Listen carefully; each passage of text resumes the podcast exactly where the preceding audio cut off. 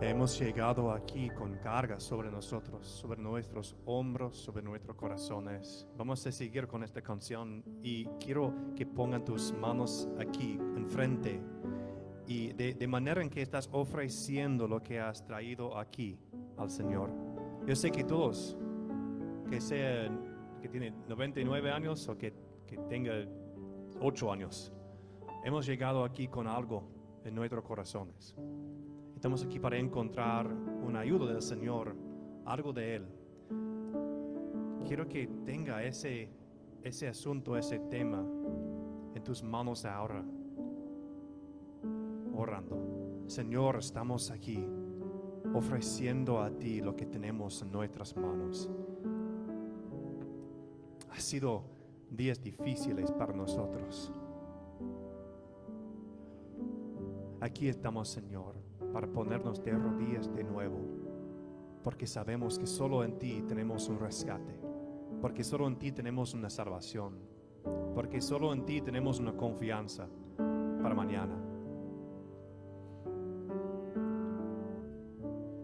Señor, has prometido a cada uno de nosotros una paz que aún puede trascender nuestro entendimiento. Y Señor, lo queremos ahora. Hay confusión, hay preocupación, aún desesperación. Señor, queremos ofrecerte lo que tenemos en nuestras manos ahora porque queremos sentir una ola de esa paz para pasar sobre nosotros, cubriendo nuestras mentes, nuestro lógico, nuestras emociones, nuestras preocupaciones. Señor, que una agua de paz ahora cae sobre nosotros, sobre ese fuego que está ardiendo tan fuerte adentro de nosotros, entre, que está iniciando ansiedad, preocupación, desánimo, desesperación. Ahora, Señor, queremos sentir tu presencia aquí, devolviendo a nuestros mentes, a nuestros corazones, que tú estás en control de todo. Que en el nombre de Jesús tenemos un poder que, puedes, puede salvar a cualquier problema, a cualquier persona. Señor, con esos asuntos en nuestras manos extendidos, escúchanos cantarnos, cantar otra vez, que tú eres nuestro único rescate.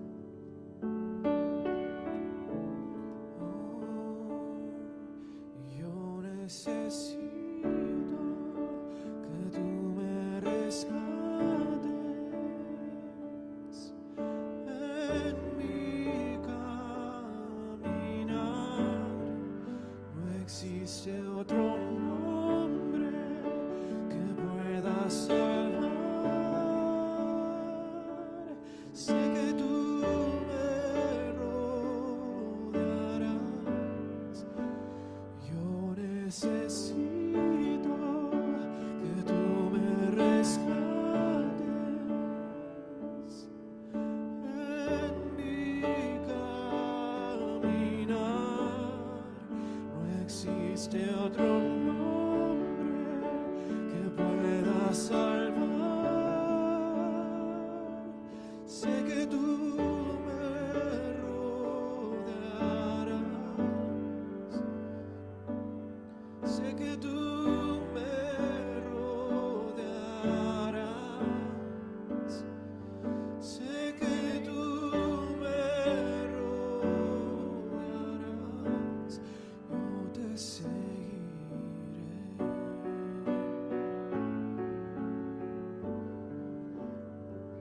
Señor, vamos a abrir nuestros corazones a tu palabra, porque queremos seguirte, queremos andar atrás de, tu salvación.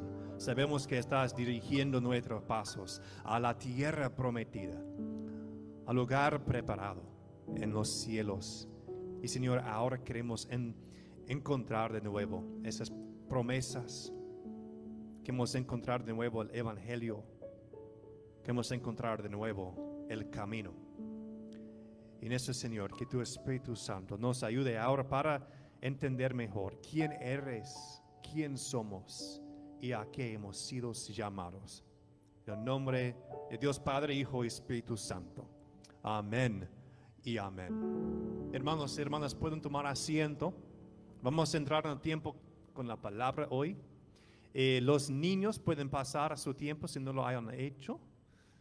Eh, van a seguir con un tiempo especial, ah, aprendiendo del amor que Dios tiene para cada uno.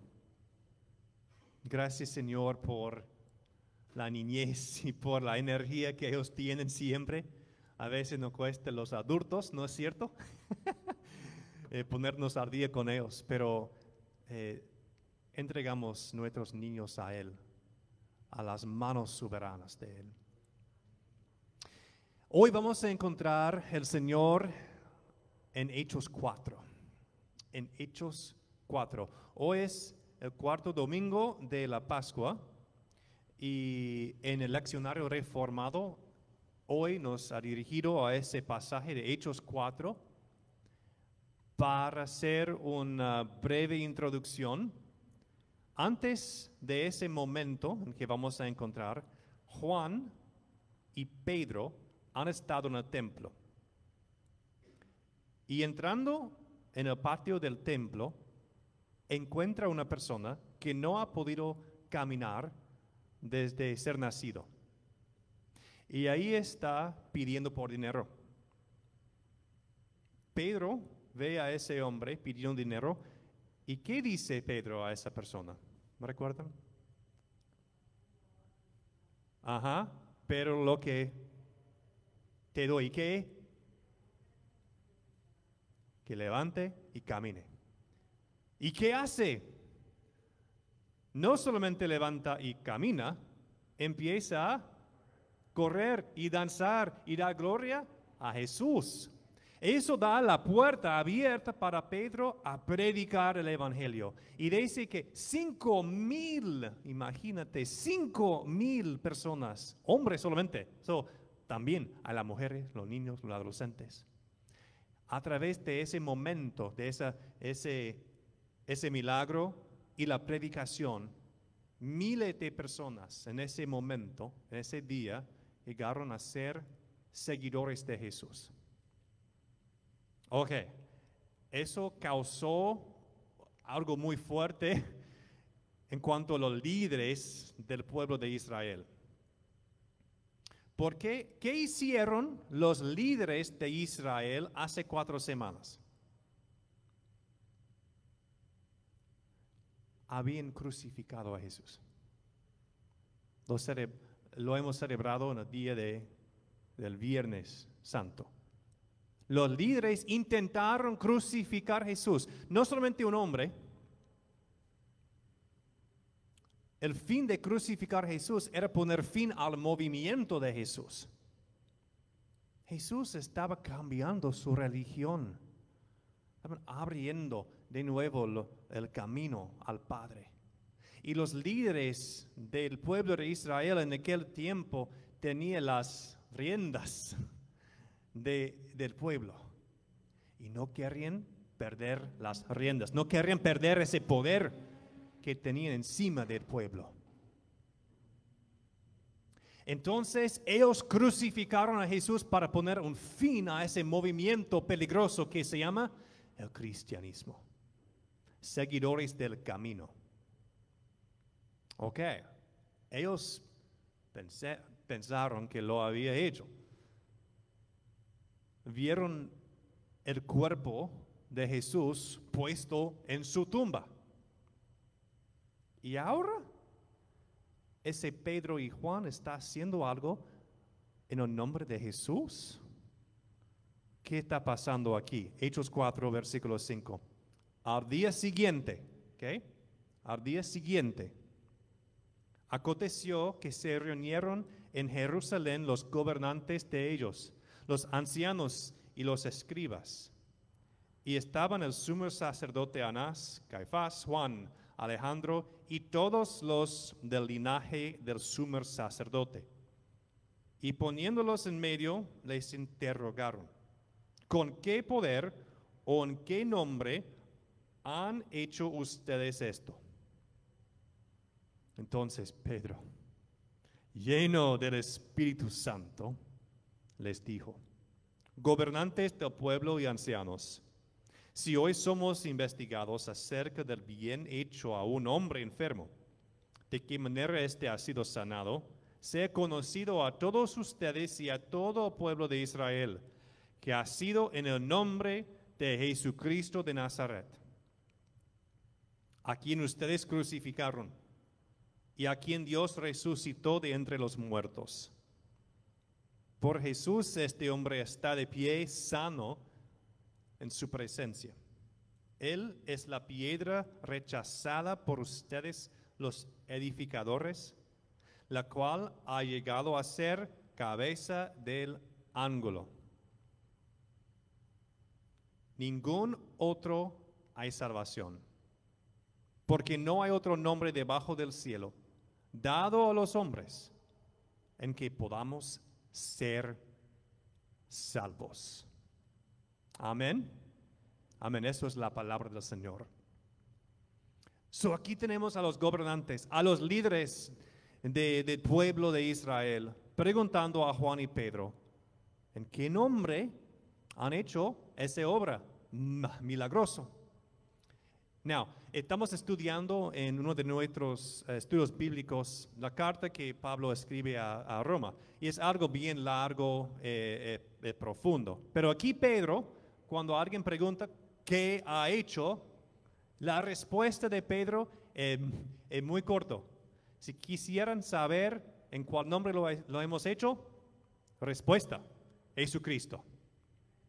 Respuesta, Jesucristo. Y eso es algo muy difícil para los oídos de esos gobernantes, del sumo sacerdote y- y sus fieles, porque como dijimos, ellos han intentado poner un fin a ese nombre.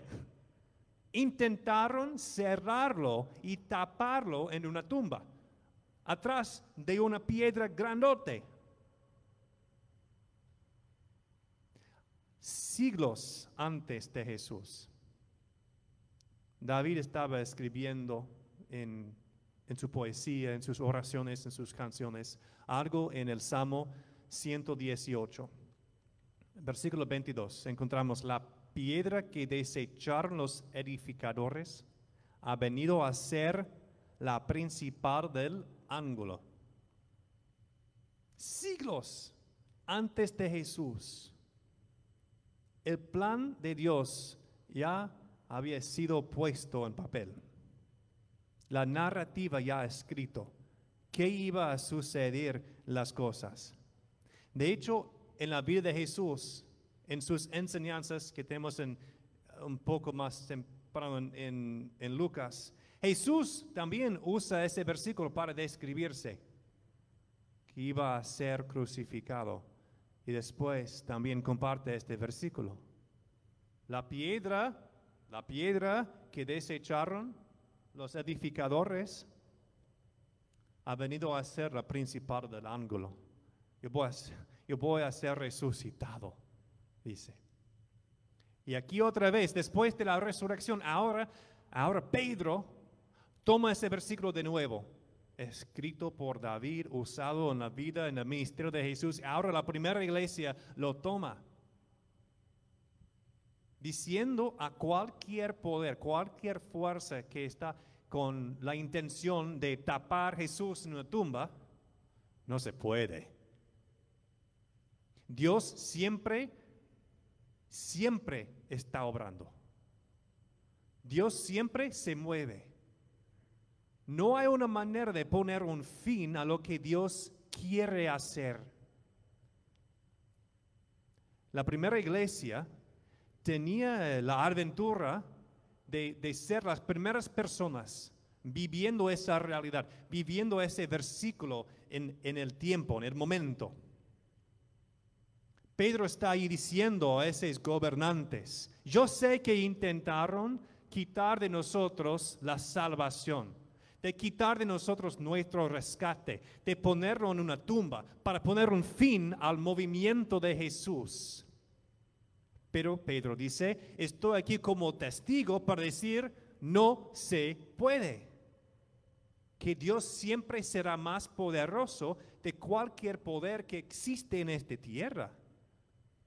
A veces nosotros en nuestras vidas, yo creo, nos sentimos que estamos viviendo la primera parte de este versículo. La primera parte que dice, la piedra que desecharon los edificadores.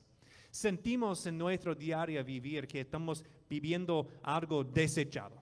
Como no, no, no estamos recibiendo la bendición de lo que va a venir cuando Jesús venga de nuevo. O también los días cuando el Señor en el Espíritu Santo está haciendo algo en nosotros que podemos sentir. Muchas veces encontramos momentos en nuestras vidas cuando no sentimos si la confianza, la fe o tal vez la bendición o la esperanza es algo desechado. Y estamos, estamos intentando agarrar de nuevo la confianza que tenemos en Cristo. Sí, eso es parte de tu historia en estos días. Que estás aquí hoy pensando, siento un poco perdido ahora. Mira, hay una segunda parte de este versículo. Sí, hay, hay ese momento cuando crucificaron a Jesús. Jesús dejó que lo, que lo pone en, en una tumba, tapado con, con la piedra. Ese fue parte del plan de Dios para nuestras vidas.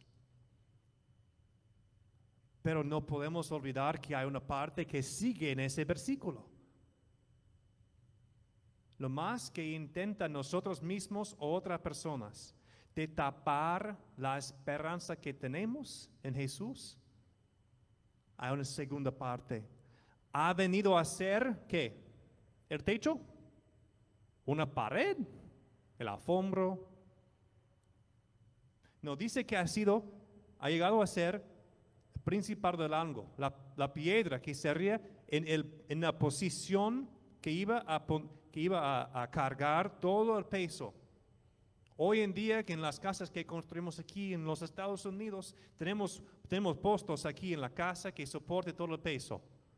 Ah, tengo un amigo que quisiera ah, modelar, hacer, hacer una remodelación en su, en su cocina y quiere quitar uno de los pilares ahí en su, en su cocina. Pero la persona que llegó para hacer el trabajo dice, no se puede. ¿Por qué? Ese posto ahí, el pilar, está, está soportando toda la casa. A quitar ese posto, sí vas a quedar, vas a tener otra cocina porque no vas a tener casa. Tendrá que te construir una casa completamente nueva. Estaba jugando el juego Jenga, un juego de niños. ¿Han jugado, han, han jugado ustedes eh, Jenga? Es con los bloques. Hace un torre y quita uno por uno y le- hay que ponerlo encima de torre. Caleb desde muy, muy pequeño estaba jugando eso conmigo. Pero siempre llegó el momento cuando había solo un bloque en un piso. Es decir, a quitar ese bloque, todo torre iba a caer. Pero siempre, siempre quería quitar ese nivel. Em- empezó a tocarlo. Y el torre empieza a hacer eso, de, sway back and forth. Y yo estaba diciendo, Caleb, si quites ese bloque, vas a perder. El torre va a caer. Pero casi todas las veces estaba tan fuerte en su pensamiento que querría hacerlo. Lo quitó. Y cada vez que pasa, el torre se cayó. Él saliendo, él saliendo llorando. ¿Por qué hacemos eso? ¿Por qué hacemos eso como el ser humano? Jesús vino, dice, versículo 11, versículo 10. Por- porque en Él tenemos, oh, lo siento, está en 12. Y en ningún otro hay que salvación. Y en ningún otro hay salvación. Esa palabra es sí, es salvación. También puede ser traducido rescatado. Tenemos nuestro rescate. O también tenemos la capacidad de huir, de escapar. Jesús como el superhéroe de nuestra historia. Pero ¿por qué? ¿Por qué tenemos en nuestros corazones el deseo de ponerlo en una tumba, de cerrarlo ahí, de tapar esa tumba y poner la salvación prometida allí? Hermanos y hermanas, el Evangelio es lo siguiente. Lo más que el ser humano quisiera poner la salvación en una tumba y lo más que tal vez perdemos la esperanza en esa salvación, Dios sigue obrando. No hay una manera a detener lo que Dios está haciendo en nuestras vidas. No existe ese poder en nuestras manos. Dios siempre está llevando a cargo, llevando a cabo lo que está haciendo en la vida de cada uno de nosotros. Y Pedro está diciendo claramente, esa obra es nuestro rescate, nuestra salvación, aún huyendo del efecto de los pecados que tenemos, que hemos hecho en este mundo. Porque no hay otro nombre debajo del cielo dado a los hombres en que podamos ser salvos. Cada uno de nosotros.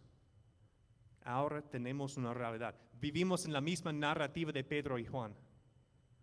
Ellos vieron con sus propios ojos Jesús en la tumba, pero también experimentaron la vida de Jesús ahora resucitado. Experimentaron e-, ese poder de Dios que no puede ser parado, detenido, reprimido. No es posible.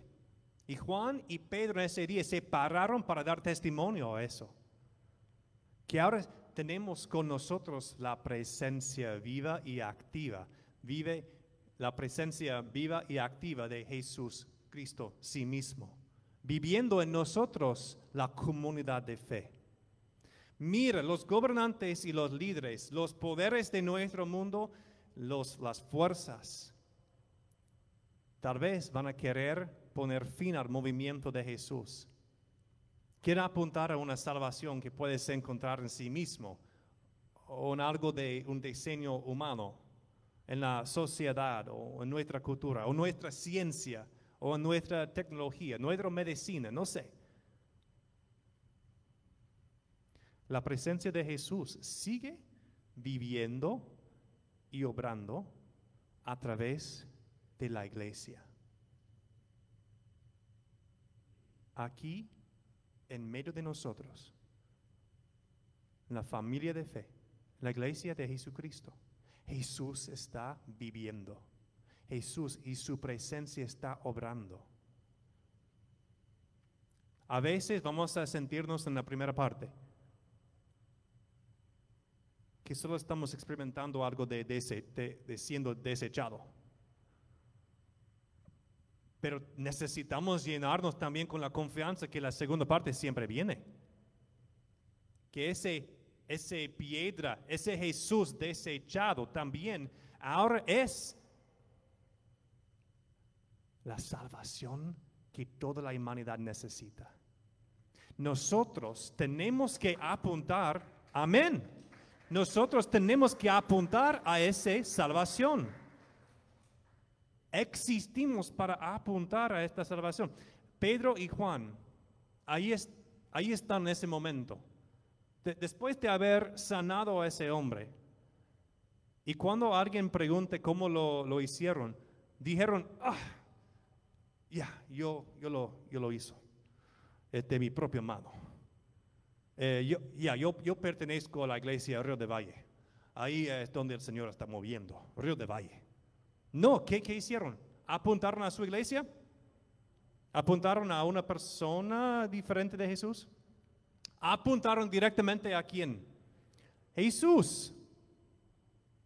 Eso es nuestro papel de ser la comunidad donde Jesús sigue viviendo y obrando y apuntar a Él. Y de manera bien clarito, sencillo. Me, encanta lo que Pedro no, no entre en un discurso grande o largo. Simplemente dice, sea conocido a todos ustedes, a todo el pueblo de Israel, que ha sido en el nombre de Jesucristo de Nazaret. Boom. Boom.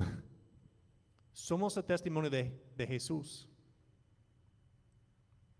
Y ha decidido usar a ustedes a vivir a, su lado y trabajar en, en tu vida y a través de tu vida.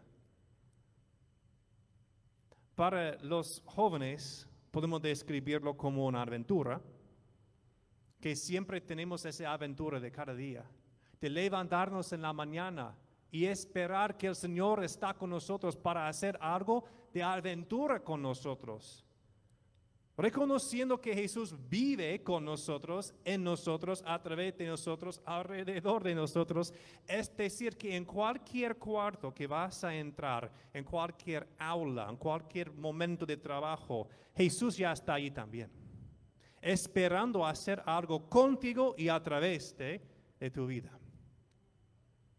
Vivimos una aventura real. Este superhéroe está en cualquier momento intentando de usarnos. Tenemos que tomar cada paso de nuestras días pensando, ok, orando, ok, Señor, aquí estoy tu siervo. Como dice Isaías, heme aquí, tu siervo. Yo estoy ansioso para ver cómo me vas a usar en este día. Yo entro en esa cafetería pero yo estoy aquí para ser usado. Puedes entrar ahí en el Starbucks, mirar alrededor, orando. Señor, si hay alguien aquí que necesita una conversación conmigo, estoy aquí. Tal vez el Señor te va a usar, tal vez no en este momento. Pero tienes esa aventura en tus manos en cada parte de su día. Porque Jesús no pudo ser tapado en una tumba, ha resucitado. Y significa que está con nosotros. Dijo, yo voy al cielo. Mi presencia, el Espíritu Santo, va con ustedes. Ahora la presencia del Señor está contigo. Está contigo. En cualquier momento. Vas a salir de aquí al parqueo Hermano, con los niños, puedes entrar en el auto pensando, Señor, si quisieras algo de mí, una conversación con uno de mis hijos, estoy aquí. Tenemos la oportunidad de vivir con, con el Espíritu Santo, con la presencia de Jesús sí mismo, cada día ahora. Pero requiere la fe que está vivo. Yo creo que muchas personas no entran en ese estilo de vivir porque realmente no estamos bajo la confianza, no estamos realmente con la fe que Jesús vive. O lo, lo ponemos en una galaxia muy lejos, una galaxy far away. Está ahí con Star Wars en un lugar, como Jesús no está aquí presente. Y creo que también a veces lo hacemos porque no lo sentimos siempre. Confusamos la presencia de Dios con algo que sentimos, pero no siempre es así. Jesús está contigo, si lo siente o no. Jesús siempre está viviendo, siempre está obrando adentro de nosotros y alrededor de nosotros, cuando lo reconocemos o no. Mejor que lo reconozcamos y vivir en esa realidad como Pedro y Juan. Entrar en el templo, en el patio, ver ese hombre ahí y sanarlo. Hermanos y hermanas, tenemos ese regalo, el Evangelio, de que Jesús nunca está, nunca podrá ser tapado, puesto en una tumba siempre está escribiendo la próxima página de tu historia. Siempre lo está escribiendo. Aún de llegar a fin de esta vida en esta tierra, tenemos una vida eterna. Hay un montón de libros por ser escritos. Nunca estás en el fin. No, no vas a llegar a la última página de tu historia. Es una historia eterna. Y Jesús está escribiendo cada palabra de su vida. Ahora, el resto de este día, quiero que salgan de aquí con, con ah, es, es tan maravilloso pensar en eso, pero con el conocimiento, con el deseo de creer que Jesús está contigo en cada momento.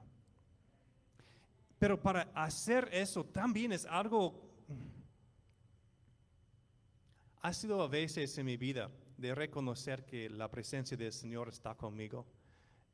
Y no es algo de felicidad o alegría, es más como, es difícil describirlo, de ponerme a rodillas, de sentir la grandeza de Dios y sentir cuán pequeño realmente soy yo. Creo que la palabra es adoración.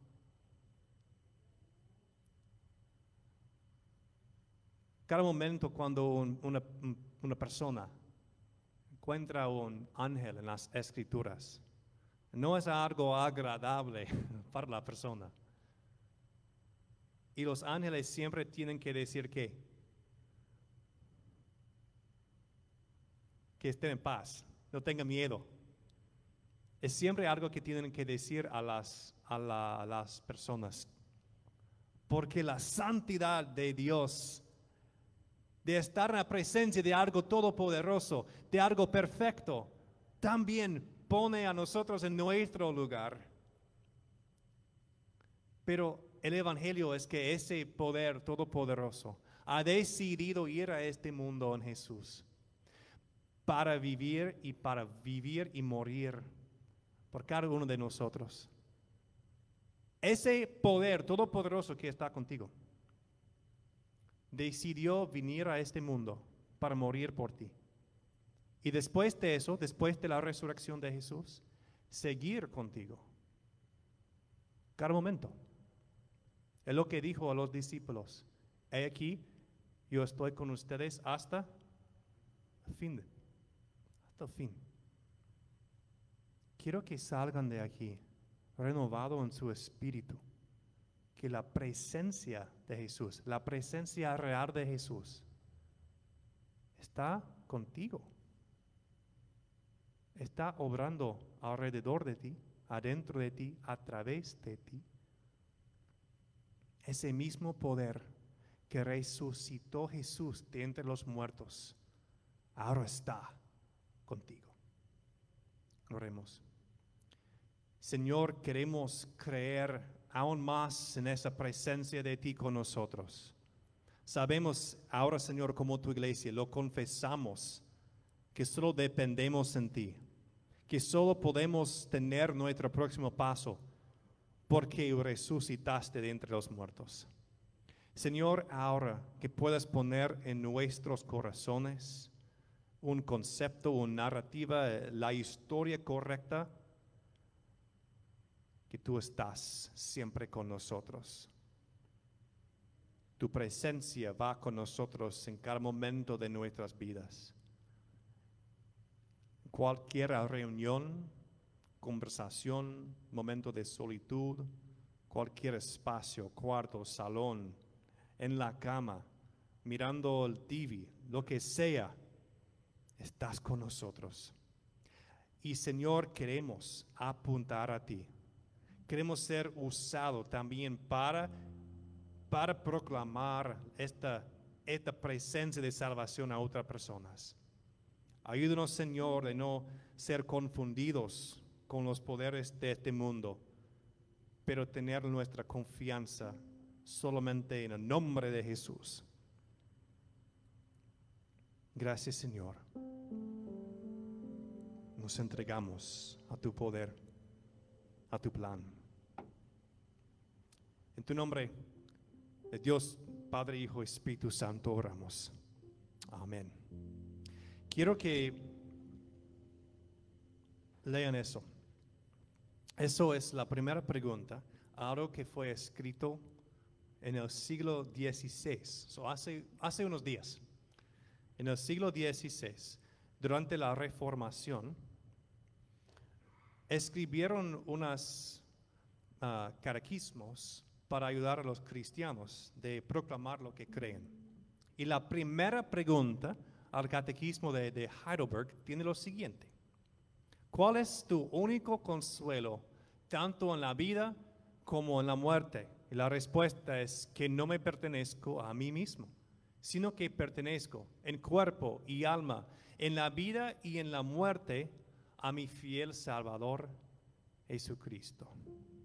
Hermanos y hermanas, para parte de nuestra ofrenda hoy, vamos a tener el, um, momento para ofrendar a la, a la alfalía aquí, también lo pueden hacer online, pero parte de nuestra ofrenda hoy es pararnos y, y ofrecer esa confesión de fe a Jesús.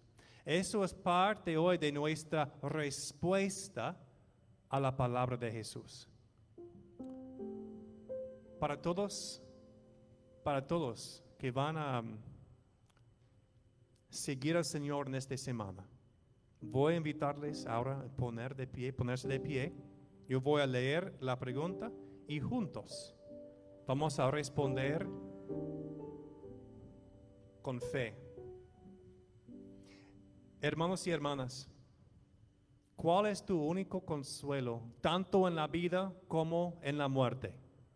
Que no me pertenezco a mí mismo, sino que pertenezco en cuerpo y alma, en la vida y en la muerte, a mi fiel Salvador Jesucristo. Señor, gracias por la fe proclamado en este momento, porque sabemos que no ha venido de nuestro lógico, pero ha venido de ti, nuestro Padre. Ahora, Señor, vamos a ofrendar a ti de manera financiera un parte de lo que has proveído a nosotros, para que el ministerio de proclamación de la salvación pueda seguir a través de tu iglesia. Gracias, Señor. Y para cada persona que siempre está pidiendo, está buscando unas puertas para trabajo, Señor, ponemos esas personas en tus manos. Que sea tú obrando. En nombre de Dios Padre, Hijo y Espíritu Santo. Amén y amén. Que movamos a ese momento de ofrenda.